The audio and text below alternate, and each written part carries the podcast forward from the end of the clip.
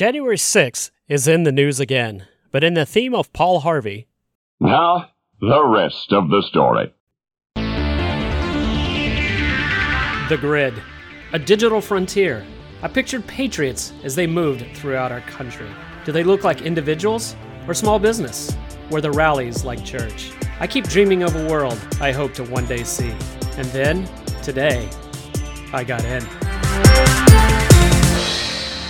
Hello, fellow Americans. This is Chris Kuhlmann, your host with the Kingdom Patriot Group. Welcome to The Grid, where faith, politics, and commerce intersect. I know, I know, you are busy doing life and being a responsible citizen. But we need you. America needs you. You have to get involved. Go to kingdompatriot.us and sign up for our free email alerts. That way we can keep you informed so you can inform others. That's kingdompatriot.us. Join the fight for faith and freedom. Welcome to this week's News in Review. Well, it just wouldn't be a complete news drop without our Twitter segment. So Musk tweeted that Twitter would follow the science, which when I first heard this, I was quite alarmed until I actually saw the commentary. In essence, Musk was saying that questioning science is actually part of the scientific process. And for example, if you try to shut down all criticism and questioning of someone, let's say Lord Fauci, well, you're not really a legitimate scientist at all. Well, this to me makes total sense. And speaking of Fauci, Elon Musk signaled that an incoming installment of the Twitter files could focus on Dr. Anthony Fauci. And if that happens, I think the public will finally understand the agenda driven politician that he really is. In the political segment, it looks like Ronna McDaniel has a good shot at winning another term as the RNC chair. Well, that sounds great. Three underwhelming, underperforming elections. And what do we do? More cowbells, more of the same. She sounds well liked and appreciated by her colleagues, but others have really questioned her decisions in regard to consultants and other folks that they've used in the elections. You know, at some point, you have to be judged by measurable results, and I think the results have been very disappointing. And speaking of underwhelming choices, the Republicans are voting on January 3rd on who the next Speaker of the House will be. Now, Kevin McCarthy is the leading choice, but there are nine Republicans who are causing a stir as they might withhold their support. Now, I get it. He's more of a rhino than really a conservative constitutional ideologue. But, folks, he's infinitely better than any choice the Democrats can put forth. And if the Republicans don't unite and we end up with a Democratic Speaker of the House while holding a slight majority, then every single Republican should be fired on the spot. Now, in cultural news, all we hear is that the US should be more like Europe. Europe is much more liberal, and the US has way too many conservative old fogies who just get in the way of progress. Europe is the panacea. I don't know how many times I hear that we should be more like Switzerland in culture and tax policy, etc. Well, for once, I agree. It turns out that Switzerland has had a revelatory scientific breakthrough, and that breakthrough has penetrated their government. According to the Swiss Federation Council, sex is actually binary. In a new ruling, the council said that on any federal documents, when it comes to gender, there will be two options male and female. Folks, you gotta hand it to those Swiss. They figured out what apparently half of the United States has not. And finally, if you love college football, wow, what a playoff. Probably the best two games on a college football playoff weekend that you will ever see. In two games, there was a total of 179 points scored, and only seven points separated the winners from the losers. Georgia beat Ohio State 42 to 41, and TCU topped Michigan 51 to 45. The Georgia game in particular went right to midnight on New Year's Eve, and was much preferable to the woke mainstream TV stations and their annual ball drop. For this week's news and review, that's a wrap.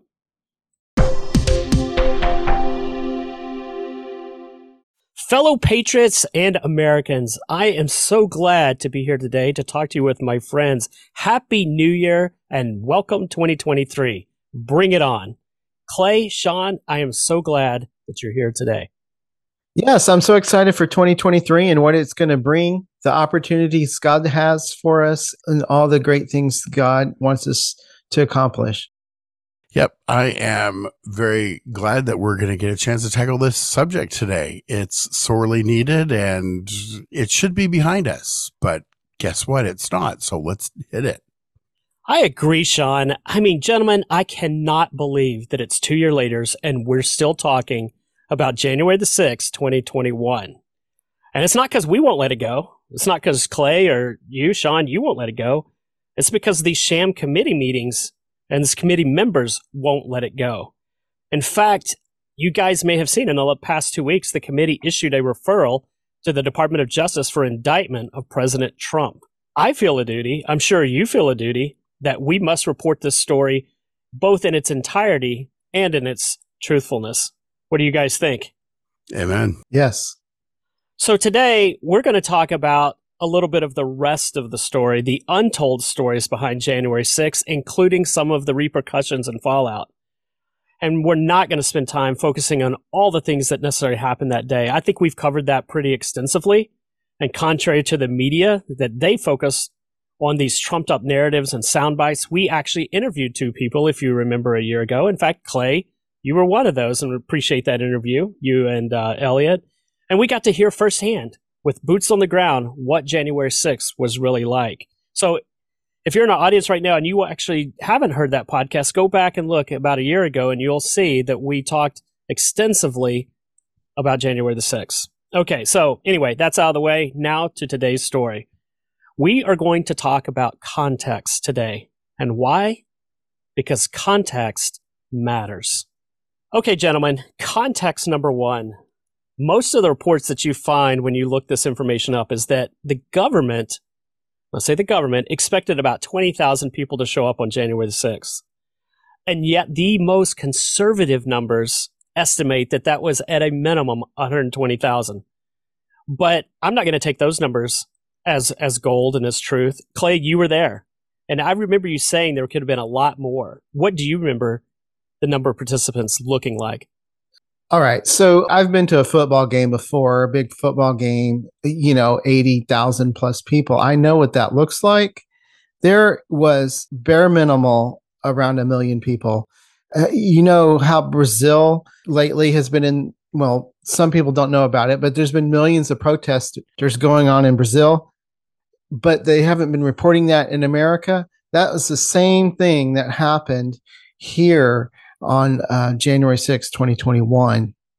So, if that's true, and again, you were there, why have we not heard that? In fact, to this day, official numbers have not been released by the FBI or the Secret Service. Shaun, why is that? My guess is plausible deniability. The real answer is we've got a corrupt, tyrannical Department of Justice. Don't get me started. Oh, I plan on getting you started. So if we're talking, let's just say let's say Clay that you're close, that it's a million people, and that's how many were there. But yet, Shaun, how many people are being claimed to be actual the insurrectionists? How many people are we really talking about that have been targeted, quote unquote, for criminal activity? 964.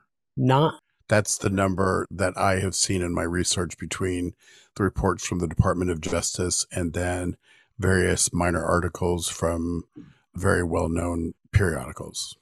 So that's important because Clay, I think you're going to talk about later that maybe that 964 itself is not even a legitimate number. Is that correct?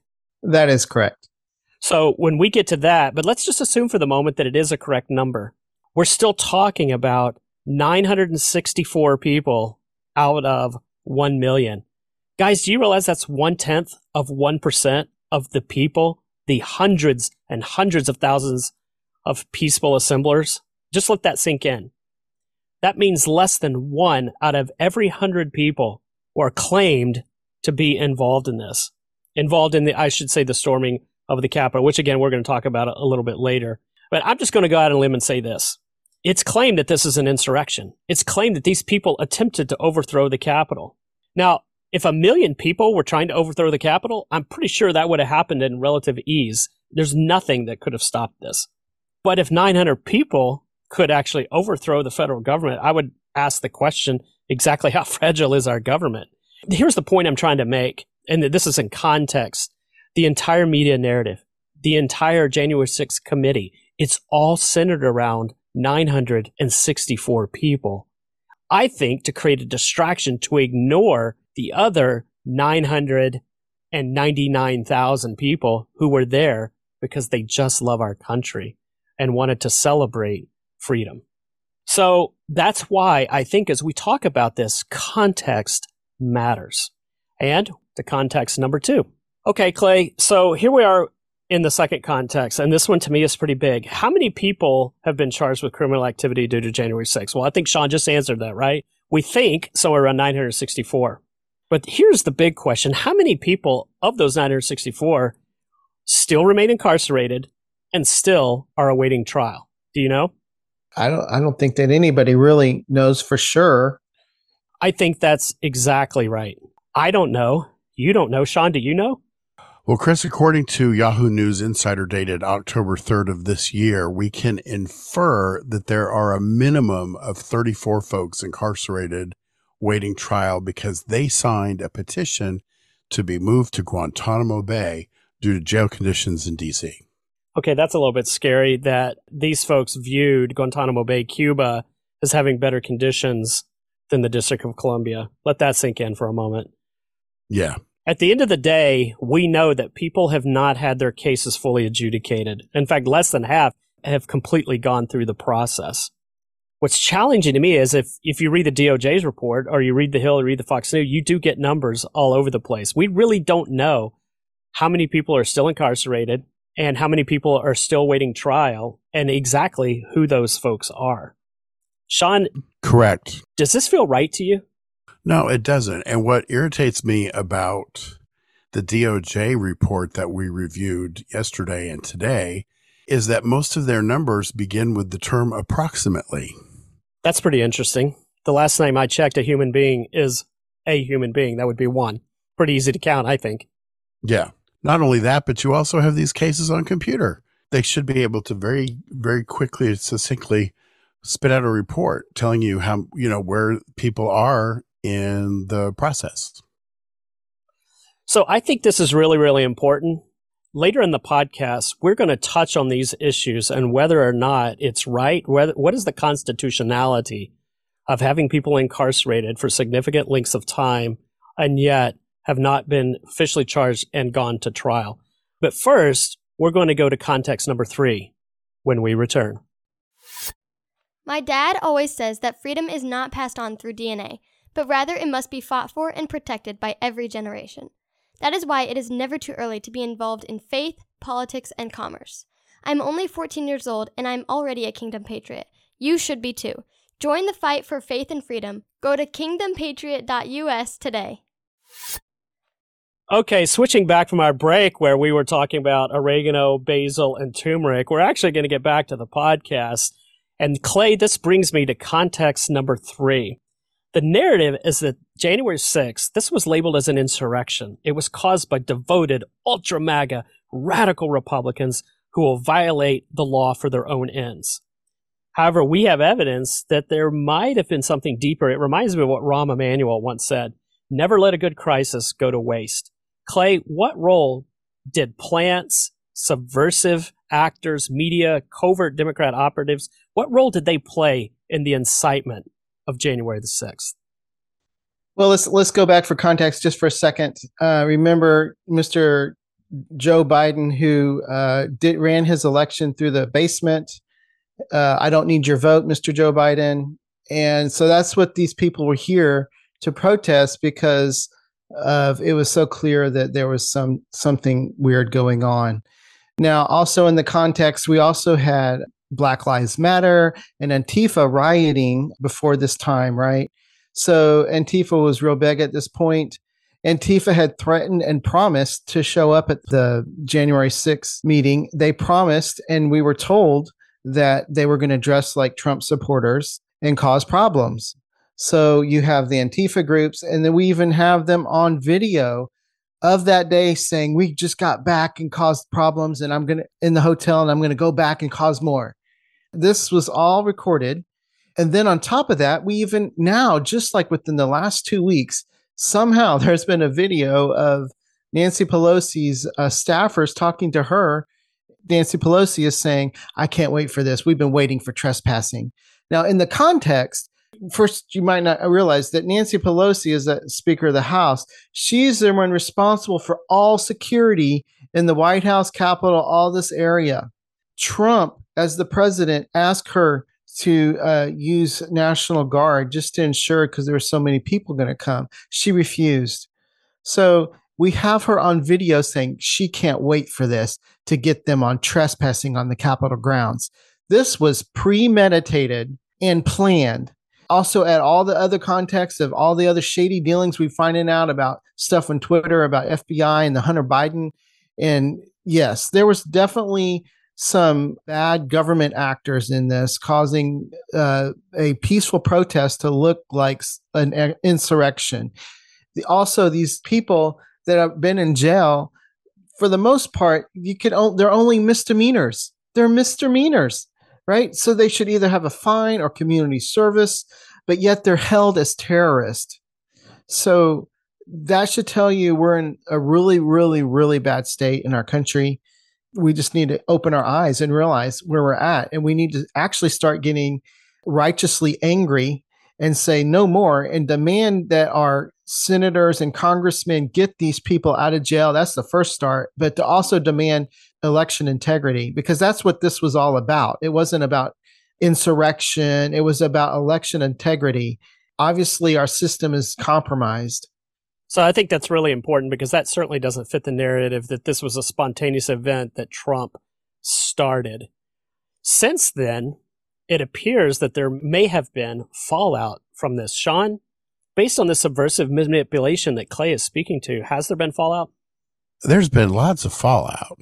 I can give you a smidgen of it. It's the stuff that rises to the top, and there's a lot of stuff that hasn't risen to the top. But for instance, there are four dead people. We have three suicides. One, a detainee named Matt Perna. And then there were two police officers, one Metropolitan police officer and one Capitol police officer. They died by suicide the next week. What's up with that? And then there was an attempted suicide, which unfortunately triggered a DUI murder. The gentleman who attempted suicide was drunk at the time. His attempt at suicide failed, but unfortunately it caused a wreck and a fiery crash for someone who died. Further fallout, lost jobs, lost friends, lost families. Approximately 470 detainees have pled guilty to a variety of federal charges. Many of them did so because the attorneys supplied to them were all Democrats with zero intention of defending them. That's fallout. You know, one fallout, Shaun, that I think we haven't talked about that is equally important is the fallout of the Constitution, particularly individual liberty. And that actually brings me to context number four. The Sixth Amendment guarantees U.S. citizens the right to a speedy trial and the 14th Amendment guarantees the right of due process. Shaun, in your estimation, have these two amendments in the U.S. Constitution been followed now that it's been almost two full years since January the 6th, and yet people are still incarcerated? Absolutely not. Total tyranny. In fact, I absolutely love, I encourage our audience to read this book by Clarence Thomas called Created Equal if you get a chance. It's great insight to his thought process certainly just a freedom loving American. And he makes a comment in the book you can't solve bad racism with good racism. Now, he was speaking about affirmative action, but his point was is that racism is racism. And I think this viewpoint really applies here. Law enforcement said that the January 6 protesters were violating the Constitution by trying to prevent the peaceful transfer of power by inciting an insurrection. But if I understand what we've talked about correctly, the way the government decided to solve this problem is to violate the Sixth Amendment and the Fourteenth Amendment directly against U.S. citizens. Has the government just tried to solve one potential criminal act by violating the Constitution and committing another criminal act in the process? Clay, is that how you see it? I see it partly that way. I also see it the fact that they're just making up stories because it was not an insurrection so that's that's the narrative that they want to play it's kind of like a magician they're doing something with their right hand and you you're convinced that that quarter disappeared but really it's in the other hand. So you know they're they're excellent at making you believe something that didn't happen. And that's exactly what is going on. And they're actually trying a lot of innocent people. So actually, I think that's a good point, Clay. I one thing I've always accused liberals and Democrats of doing is that they have a view that the ends justify the means, and I think in this case, if they can create the ends, if you will, of the insurrection, then it justifies the means that they took against that. And as a conservative Christian Republican, I don't feel that way. I believe that the process matters. Rights matter. And in this case, the ends is not even real, as you pointed. Finally, we're going to get to context five, and we're going to talk about the committee itself when we come back. From all of us at the Kingdom Patriot Group, Happy New Year. And special thanks and shout out to our subscribers and our members. Thanks for listening to The Grid, and thank you for your support. May God richly bless you and yours in 2023. Happy New Year, America. Okay, and our our last segment here, our context number five, is is related to the January 6th committee itself. Now I know it's been disbanded because they've produced its final report, but that's not really important to understand the potential bias that occurred, and that's what we want to look at today. So let's look at some of the members of this committee. Chairman's Bennie Thompson, Democrat Mississippi. Zoe Lofgren, Democrat California. Adam Schiff, Democrat California. And by the way, is there anybody who embodies more the lack of integrity and honesty than Adam Schiff? I mean, he and Hillary Clinton compete neck and neck for the award of, hey, how do you know they're lying? Are their lips moving? Uh, you have Pete Aguilar, Democrat California, whose own website says he represents the Inland Empire, whatever that means. Stephanie Murphy, Democrat Florida. Jamie Raskin, Democrat Maryland. Elaine Luria, Democrat Virginia. Liz Cheney, yeah, she's Republican Wyoming, but she stated openly that she will spend her last breath making sure that Trump is never in power again. And then you have Adam Kinzinger, Republican of Alaska. So when you look at this committee, it's kind of obvious what was at stake here. It wasn't really a truth seeking committee. It was a committee that already had their narrative, and then they just went to try to find the pieces of the puzzle that could validate or justify the approach they took. Sean, when you see this list, how are confident are you that the narrative truth and justice actually prevailed? This group is anything but truthful. To them, the end justifies the means, and that's their version of justice. This is a hate mob. Certainly, uh, I think Clay, you used the word shakedown. If these people on this committee were your jurors, how would you feel about that if you had charges against you that you would get a fair shake? No, I would get a shake down while I'm throwing up. yeah, certainly I would not feel confident at all. The reason we bring all of these things to you folks is context matters. It matters a lot.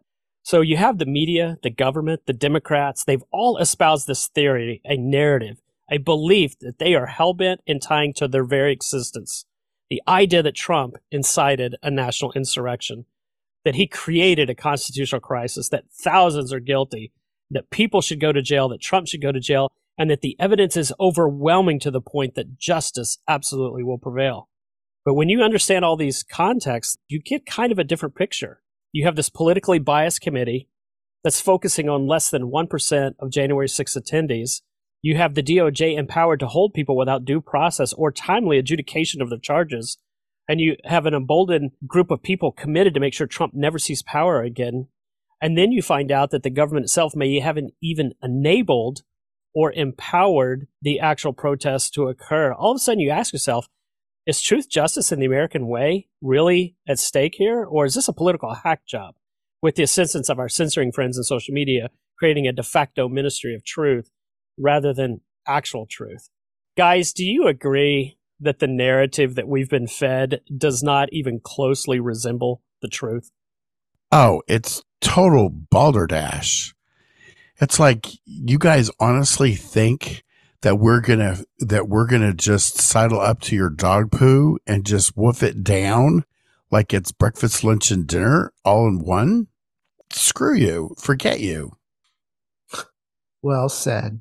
I agree with what Shaun said in a nicer way. You could just take my earlier yes on that. Yeah. Okay, gentlemen, as we think about the faith and political commercial implications of this, is there anything that comes to your mind when you think about how does faith play into this this conversation?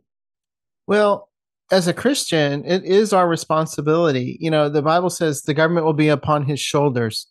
Right? So it is our responsibility to resist the darkness as a as a Christian and to stand up for righteousness. So we must stand for truth and stand against lies. I know one thing that came to my mind when I was preparing was this whole idea of bearing false witness because it seemed like throughout this process it's exactly what we had. We had false witness everywhere to create this narrative. Shaun, do you have any thoughts of, about how our Christian faith plays into this? Well, it all comes back to we the people. As Clay said, the government shall rest upon his shoulders. We have abdicated our position as believers when it comes to the leadership of this country. And we've done so because so many shepherds of the flock have said, stay out of politics. They need to repent. Because if you look at scripture, almost every book, the Lord himself is dealing with one leader after another after another. He's not called the King of Kings and Lord of Lords for nothing. Those are governmental titles. The United States of America has a government whose foundation is we, the people. If we, the people, abdicate, then we get the tyranny that is creeping upon us right now.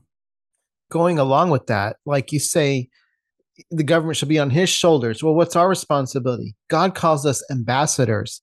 So that's not a state of passivity. That's a state of bringing the kingdom to our place that we live at, to the government of this world. Well said. So, Clay, what about the political implications of this? I, I, know that when I think about this whole process, it causes me to shudder a bit. Is there any anything politically that, as you look upon this, causes the hair to stand up on the back of your neck? Well, yeah, they're clearly trying to uh, shut down any potential possibility to have Trump, their perceived threat, eliminated. You know, we'll say eliminated. I'm talking physically. I'm talking like just crushed so that he can't run anymore. I think it actually goes farther than that, Clay. I think they're trying to silence free speech of anyone who doesn't agree with their narrative, which is an anti biblical, anti freedom, anti American worldview. So I want to take a few comments on the commercial perspective because I feel really strongly about this one before we wrap up the podcast today. If we had done this podcast a year ago and talked about commercial perspectives, I think our analysis might have been somewhat limited. However, now that Musk has bought Twitter and we're seeing how government institutions actively, illegally, frequently were putting pressure on Twitter to silence opposition, um, it's really opened my eyes about how commerce and the government, commerce and political institutions are working in tandem. And I know it's often been said that freedom of speech does not apply to commercial enterprises. And I basically agree with that. Um, although we could do an entire podcast on religious freedom of speech, how that doesn't seem to apply, that uh, that you don't get that right in commerce. But anyway, I digress on that. What is fairly accepted is that if a commercial business is the, a de facto agent of the government, and what that means is it's actually doing the government's bidding, then freedom of speech and the Bill of Rights do apply. Well, you don't think that Twitter and some of these other organizations were doing the work of the government? We learned this week that the FBI reimbursed Twitter $3.5 million for its quote unquote law enforcement related expenses that Twitter used, quote unquote, to combat misinformation that the FBI said needed to be addressed. And as we talk about in the Kingdom Patriot group about faith, politics, and commerce, how they intersect, I think we see more than ever that truth playing out before our very eyes. Any thoughts? Yeah, that $3 million was actually used to pay Twitter employees to censor opposing views. Exactly. So that should tell you where we're at with our government. Clay, that sounds like a future podcast, maybe on uh, the fast track to communism. I'm in on it. So, Shaun, Clay, honestly, I would love to quit talking about this story because it's two years old but our government won't let it go, and people are still in jail awaiting due process. So we're going to keep setting the record straight. The Ministry of Truth does not have a monopoly on facts and truth. That's why we're going to keep reporting it here, and we're going to keep talking about it. Clay, do you have any closing thoughts? Isaiah 41:10. So do not fear, for I am with you. Do not be dismayed, for I am your God. I will strengthen you and help you. I will uphold you with my righteous right hand. Isaiah 41:10. Clay, I really appreciate you sharing that scripture because that scripture is, is a source of encouragement for me, and I think it's a source of encouragement for a, a lot of our audience. Shaun, closing thoughts on today's topic. I think that's a good way forward. And we put that together with scripture that says that faith without works is dead. We've got to trust him. We've got to start praying like we think he's actually going to answer and then get up and move forward like he's going to meet us on the battle lines. We need to vote. It is a shameful and disgraceful number of people that voted in the midterms. And no, we deserve what we get if we don't get up off our duffs and go friggin' vote. Sorry, my rice just got steamed. We have to put faith with actions. We've got to stop being cowards. Do we have something to lose? Yes. But the body of Christ banding together, we take care of each other. We must stand. We must make our voices heard. We must collect the courage that we need to stand up and stop being afraid that we're going to lose something. We serve a mighty God. And whatever we lose, he can restore. I love that. In fact, I don't even think I have any closing comments after listening you to uh, share those scriptures. I think that's just really, really important. And I really thank you, Clay. Thank you, Shaun, for joining us today for this very important topic. And now you know the rest of the story. Till next time, Happy New Year and welcome 2023. Visit our website at kingdompatriot.us to join the movement of faith and freedom. That's kingdompatriot.us. Join today so that together we can make a difference. Your membership is appreciated your input is valued. Your voice is needed.